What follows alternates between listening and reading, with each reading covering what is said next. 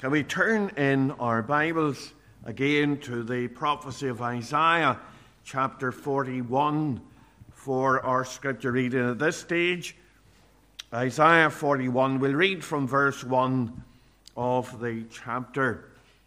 Prophecy of Isaiah, chapter 41, and beginning our reading at the first verse of the chapter. Keep silence before me, whilst and let the people renew their strength. Let them come near. Then let them speak. Let us come near together to judgment. Who raised up the righteous man from the east, called him to his foot, gave the nations before him, and made him rule over kings. He gave them as the dust to his sword, and as driven stubble to his bow. He pursued them and passed safely, even by the way that he had not gone with his feet, who hath wrought and done it, and calling the generations from the beginning.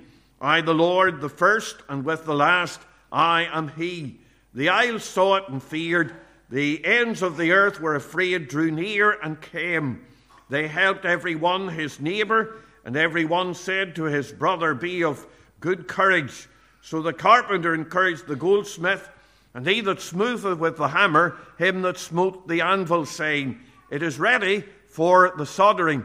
And he fastened it with nails, that it should not be moved.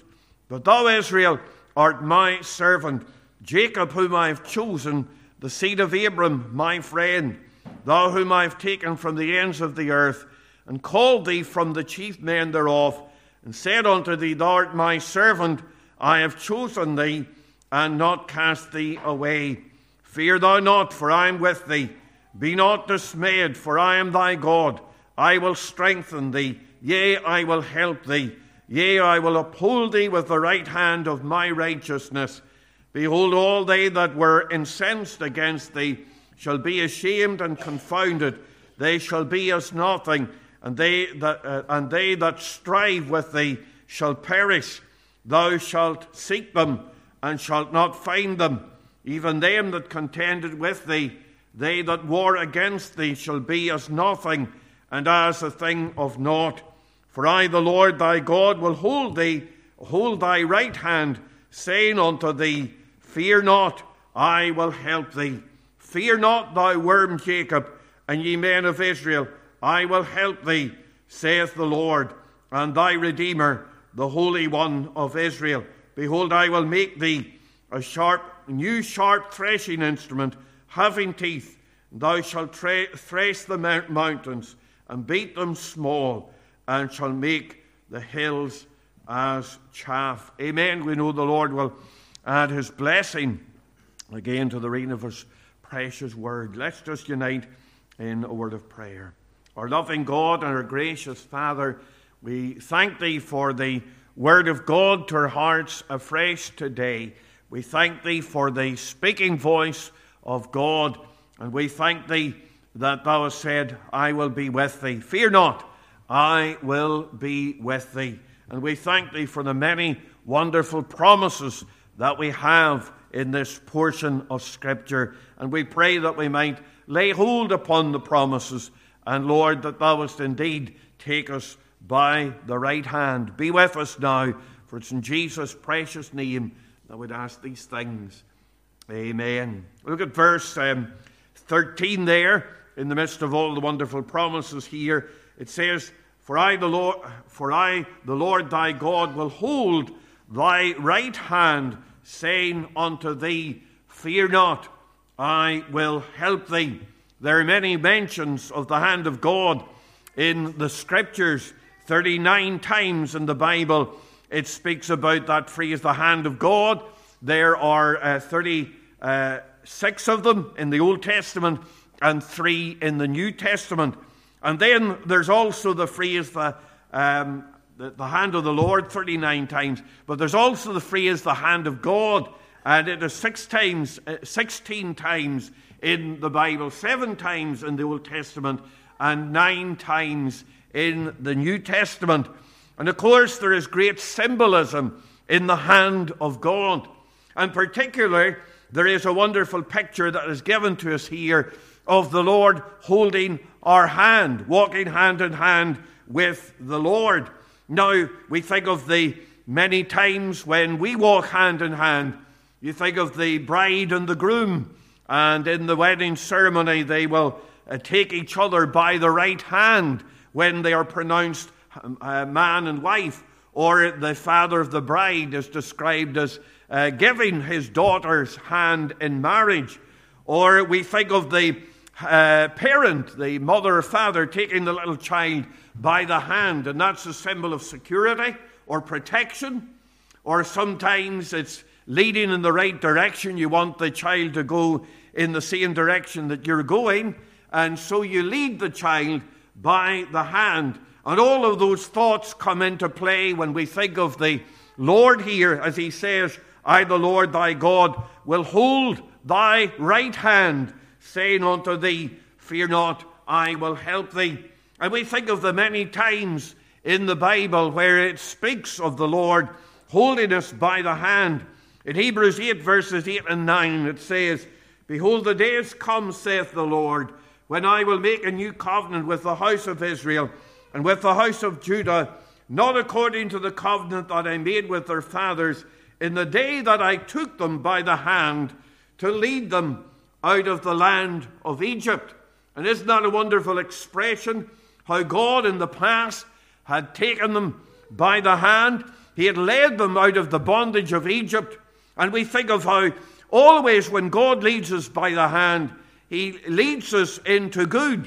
And you think of how the firstborn there in the land of Egypt, as the death angel passed by, that they were saved. And then God brought His people out of the bondage and slavery of Egypt, and then led them through the wilderness, and then brought them into the land flowing with milk and honey. And God was always leading them. And there were many struggles through the wilderness. And there are many times that the people murmured and they were wondering what was happening and where God was bringing them to and why He was taking such a long time bringing them through the wilderness. But nevertheless, at the end of the day, they could see that God had brought them into the blessing of, of the, the promised land. And it wasn't just a promise for the past, God had led them by his right hand. But now he says in this text, I will hold thy right hand. So it's not a promise just for the past, but it's a promise for the now, and it's a promise for the future. And isn't it a wonderful thing that God would lead his people by the right hand? And we need to be led day by day. We need to be brought into the right way. We need to be led in the right direction. And we need the security of God's hand. We need the help here. He says, I will help thee as he holds us by his hand. And surely, as we go forward into 2023 and in the years ahead and in the days that God gives us, we need to know that we are being led by the hand of God. How do we know that we're being led by the hand of God? Well, I think that there are a few indications that are given to us in the scriptures and in this portion of scripture as to what it must mean to be led by the hand of God. So, what we want to do today is we want to lift our hands and place our hands in the mighty hands of our God that He might lead us down the pathway of this incoming year. But I just want us just to think for a few minutes of the indications that we have of being led by the hand of God. And the first thing then that's going to indicate that we're being led by the hand of God is that we have communion with God. If you are um, walking hand in hand with somebody, it usually will mean that you have some relationship with them or that you have uh, some closeness with the person.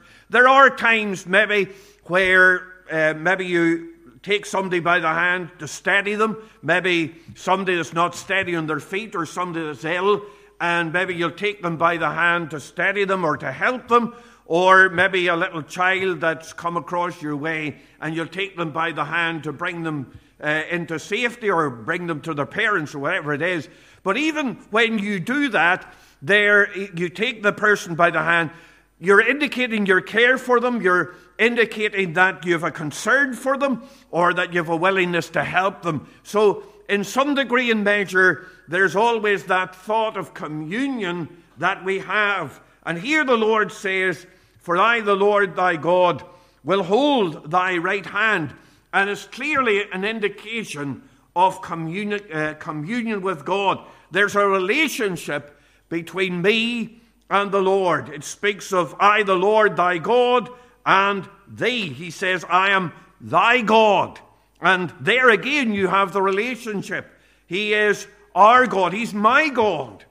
And there is that covenant relationship that God had with His people here.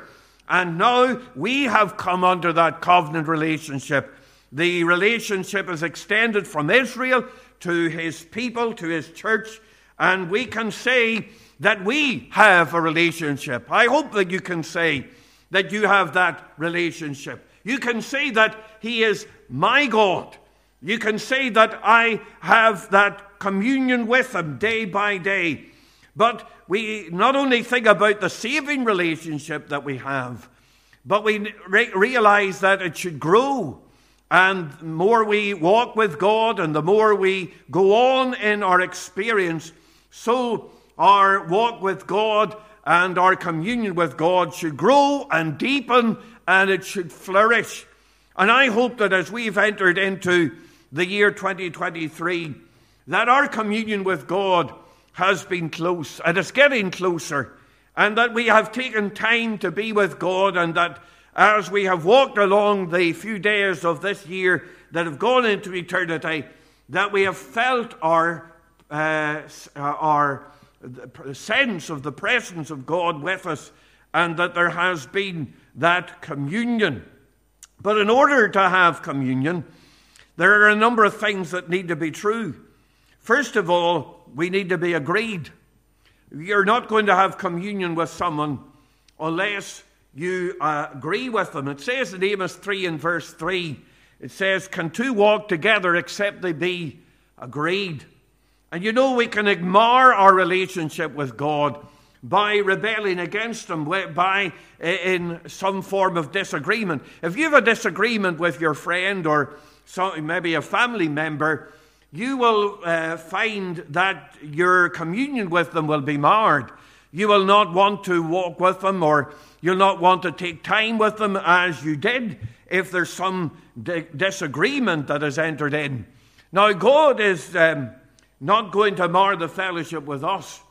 But you and I know that we can mar the fellowship with Him. And one of the indications of a marred fellowship is a break in communion. Uh, one of the first things to go will be the place of prayer. One of the first things to go will be our time when we spend time with God and when we get down and when we uh, take out His Word and we want God to speak with us there will be a marring in the fellowship because there is a, a, disagreement, maybe a spirit of rebellion or a spirit of carelessness. And slowly but surely, our hand, as it were, we're taking our hand out of the hand of the mighty God of heaven. The Bible says, if any man sin, we have an advocate with the Father, Jesus Christ the righteous. And the old Puritans used to speak about keeping short accounts with God because we need to be agreed. If we're going to walk hand in hand, there needs to be an agreement between us. Not only does there need to be an agreement, but there needs to be an appointment or an arrangement. Now, when young people are going out together, they will make an appointment. We, we wouldn't put it like that. We, they will make a date, is what we would say. They make a date, but they make an arrangement, they make an appointment to meet together so that they can spend time together. And uh, we think of that word there in Amos uh, 3, verse 3 can two walk together except they be agreed? And where it says except they be agreed, uh, the Hebrew is except they make an appointment. Um, the, the, the, the two things, the agreement and the appointment, are in the same Hebrew word. And you know, if we don't make the practice of making an appointment with God, our uh, communion is going to be marred. We will soon get out of the way of. One of the greatest um, hindrances to uh, a quiet time that we should have with our God is not setting a regular time when we can meet with God, a time in the day, a time uh, in our uh, schedule when we can get alone with God. Because you'll know well that unless we make an appointment, unless we set aside the time, other things will enter in. Other things will take our attention, maybe even trivial things. But unless we consciously set aside the time to go out, and you'll know it with if you're going out on walks with somebody, um, you have to make the appointment, you have to take the time. I'll meet you at such and such a time. And it's the same with our God. If we're going to take his hand, and if he's going to lead us down through the uh, courts of this year, then we need to set aside the time to meet with him. But not only do we need to be agreed and we need to make an appointment, but then we need to be determined to abide. We need to spend the time with God. You think of how it says in Psalm 91 and verse 1 He that dwelleth in the secret place of the Most High shall abide under the shadow of the Almighty. Now, to walk with God is going to take time. Now, it's not a matter of 10 minutes. Now, 10 minutes is better than nothing. If we uh, have no other time, then it's better that we spend the 10 minutes. But the psalmist says that he dwells, he that dwelleth in the secret place of the Most High. And that obviously indicates or infers that he's taking time. He is, uh, it's not just a matter of a few minutes, but he's going to dwell in the presence of the Lord. And if we feel that closeness, and if there is that love that there ought to be, then we will take time to be with God. And then something else if we're going to have communion, and that is that we need to be abreast. In other words, if you're walking hand in hand with somebody and somebody is pulling ahead or walking in front of you or lagging behind you, it's not easy to talk to somebody. It's, definitely not easy to, to take the hand of somebody who's about two feet behind you or two feet in front of you. You've got to walk hand in hand uh, down through the courts of this year. And so often it is where we do either one of the two things. We uh, try to lag behind God, we um, are dragging our feet, we're, we're not wanting to do what God wants us to do or go the way that God wants us to do to go. So we drag our feet at times and there's that little bit of rebellion. Or at other times, we might feel that God is not going hard enough, or He's not um, doing the things that we want to do, and so we try to forge ahead and we try to go in our own strength. But you can't do any of those two things. You've got to walk with God at His pace. You've got to go along at the same pace as God is going. And sometimes we might find and feel as if God is not going as fast as we would want him to go, but we've just got to take the hand of God and go at his pace. Or there may be times when we're lagging behind, and there may be times when other things cause us to drag our feet. But if we're going to ha- walk hand in hand with God, then we've got to walk abreast with God. We've got to go at His pace, go His way, go His direction, he, it says, takes us by the right hand. He holds us by the right hand. So it is God that is dictating the pace here, and that's the only way to blessing, and that's the only way into pastures, green pastures that we were singing about there in the Psalm 23. So, one of the things that we're going to have if we're going to walk with God's hand in our hand, or our hand and God's hand more uh, particularly, is that we're going to have communion. But then the other thing that is indicated by walking hand in hand with God or being led by the hand of God is commitment. It indicates commitment to God. When two people take each other by the right hand or walk hand in hand, Then it's a sign of commitment. When the two, uh, the, the bride, the bridegroom take each other by the right hand, it is a sign of commitment. It's, it's a sort of a, um, a sign of a claim, um, for want of a better term. Uh, and I, I think that is best illustrated maybe by the boyfriend and girlfriend. And when the boy takes the girl by the right, by her hand the first time, for want of a better term, and I think you'll know what I mean when I say this, he is, as it were, making a claim. He's, he's saying, You're mine, as it were. And, she, and when she takes his hand, she is saying, You're mine. Um, and I overstate it, but I think you know what I'm getting at when I say that. There is relationship. They're identifying with one another. They're saying, um, We have a relationship to some degree and measure. And certainly it is in a far greater degree when the mighty God of heaven takes us by the right hand.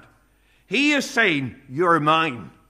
And what a wonderful confer, uh, condescension it is for God to do that. And if God does not take us by the right hand, uh, then our soul is in peril. We need to have our hand in the hand of God. So there is this sense of a claim. He's saying, You're mine. And then there's the sense of confirmation. It is the uh, sort of confirmation of the relationship, certainly in the marriage ceremony, when the two take each other by the right hand and when they are saying, um, You are mine, in the marriage relationship, there is that sense of confirmation. That's the uh, meaning, or part of the meaning, of taking each other by the right hand.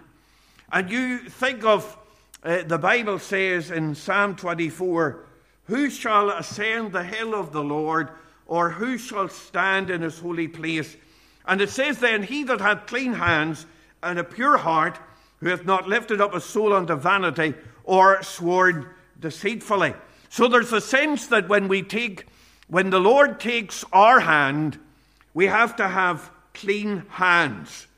And there is that sense of confirmation then that He takes our hand, that we have a clean hand. We have a clean hand. It's been washed in the precious blood of the Lamb. And we're able, He is able to take our hand because our hand has been cleansed by Christ. And we thank God for that confirmation. When we feel that the Lord is leading us, it's a confirmation that he has taken our hand and that we are His and our hands are clean in His sight. It's also a sign of consecration. When again, in the marriage ceremony, when two people grip each other by the hand, there is the sense of dependency one upon another. I am putting my dependency in you, and you're putting your dependency in me. Now, when God holds us by the right hand, there's nothing of the fa- sense that God is dependent upon us. Our dependency is upon God. It says in 1 Corinthians chapter 6, 19 and 20, You're not your own, for you're bought with a price. Therefore glorify God in your body and in your spirit, which are God's. We have been bought with a price, and our consecration is to Him, because He has the mighty hands that are able to help us and to bring us through. But there's something else about gripping each other, particularly in the marriage ceremony, when the bride and groom take each other by the right hand, and that is control. Now, not control. Well, what it, what it means is when they take when you take each other by the right hand, the, the, right, the hand is what we do our actions with. A hand is what we work with. It is said that the um, thoughts of the mind are put into action by the hands. So the hands are what we labor with, the hands are what we do things with. So when in the marriage ceremony the bride and groom take each other by the right hand, what they're saying is, we worked together. We worked together. Um, my right hand is yours, and your right hand is mine, and now we work together. And isn't that what we do now? Uh, we, it's not the same with God because our works are certainly nothing compared to the mighty works of God. But we think of how God has said, I'm holding you by my right hand. We work together. The Bible says, Ye are laborers together with Christ. We work with God. We are his fellow laborers, he has actually said in the Word of God. And so there's that sense in which when God takes us by the right hand, we are working together. My, what a wonderful thing. And he said, I will help thee. My, we um, are very short of um, strength and power. Our works are nothing. But he has said, I will help thee along the pathway of life. So we have communion with God, and then we have commitment to the, the Lord. But then the third thing that I want you to see in God holding our right hand is that we have confidence in the Lord. Now, we have confidence in a number of ways. He says here, I will hold thy right hand. And we have confidence in the sense that God has promised here that he will hold our right hand. We have confidence in that. And the Lord says, I will hold thy right hand. And we can say, Yes, Lord, you do. You do hold our right hand in the midst of the difficulties of life, in the midst of the dark uh, places. When we pass through the valley of the shadow of death, you do hold our right hand. What a wonderful comfort that is to our hearts as we go on. That God, in the midst of every uh, part of life, is holding our right hand. And I want you to see that God holds our hand along the path of life. It says in Proverbs 3 5 and 6 Trust in the Lord with all thine heart, and lean not unto thine own understanding. In all thy ways acknowledge him, and he shall direct thy paths. Now, we found about the uh, parent directing the child along the path of um, life or along whatever course it is to keep it out of danger and so on. And you know, you think of Newton's third law that to every action there's a, uh, an equal um, and opposite reaction. And so it is in life. And we, the, the way that we live will produce a, re- a result. So we need to be careful about the way that we live and the, the, the places that we go. But we think of how God wants to direct our path. It says in Psalm 23 and 3 He leadeth me in the paths of righteousness for his name's sake. And what God wants to do is to bring us in paths of righteousness or right paths. And he has chosen the paths. They're clearly marked out for us. They are the paths of righteousness. And the paths of righteousness will not include cheating, and they will not instu- uh, include slander. They will not include the sins of this life. He will lead us along pure pasture, into the good pastures, into the green pastures of life. And we are led by His Word. And of course, in the Word of God, we have the moral law. And all of those things are perfectly plain. And God's not going to lead us in any way that are against what He has said down in His law. But then you'll know that there are many other things in life. We think of how uh, we are the Lord's sheep, and there are many decisions that we need to make in life. Maybe whether to go to college or what college to go to, who to marry, when to, whether we will get married, and all of these different things. And yes, God has a path for us, but sometimes, well, uh, we, we will not know very clearly what way to go. Now, God is not going to set out that path and you're going to go this way and that way and the other way, and you take a right turn or a left turn, and this is the specific way that you need to go. When it comes to some of those decisions, we need to take what God has said in His Word, and then we need to apply common sense to those. It's a, sort of like a sanctified common sense that we use. Now, as human beings, sometimes we're going to get that wrong. Sometimes we maybe will go on the wrong path or go down the wrong way. But we read in Proverbs 4 and verse 11 how God says, I have taught thee in the way of wisdom, I have led thee in right paths. Now, what we need to do is go in the paths of wisdom. And we think of the wisdom of God's precious word. And God gives us the precepts and God gives us the principles that we are to follow. And we are to, as it were, apply common sense to what God's word has to say when there are two paths in front of us, maybe two colleges, or um, whether we're going to get married or whatever it is. We need to make sure that we are following the path that God has set for us. And we need to seek the Holy Spirit that He might lead us into the right path and into the good path. But God has a path for us to follow. God will lead us along the path of life if we let the Lord lead us along the path of life. But not only will He lead us along the path of life, He will lead us uh, through the perils of life.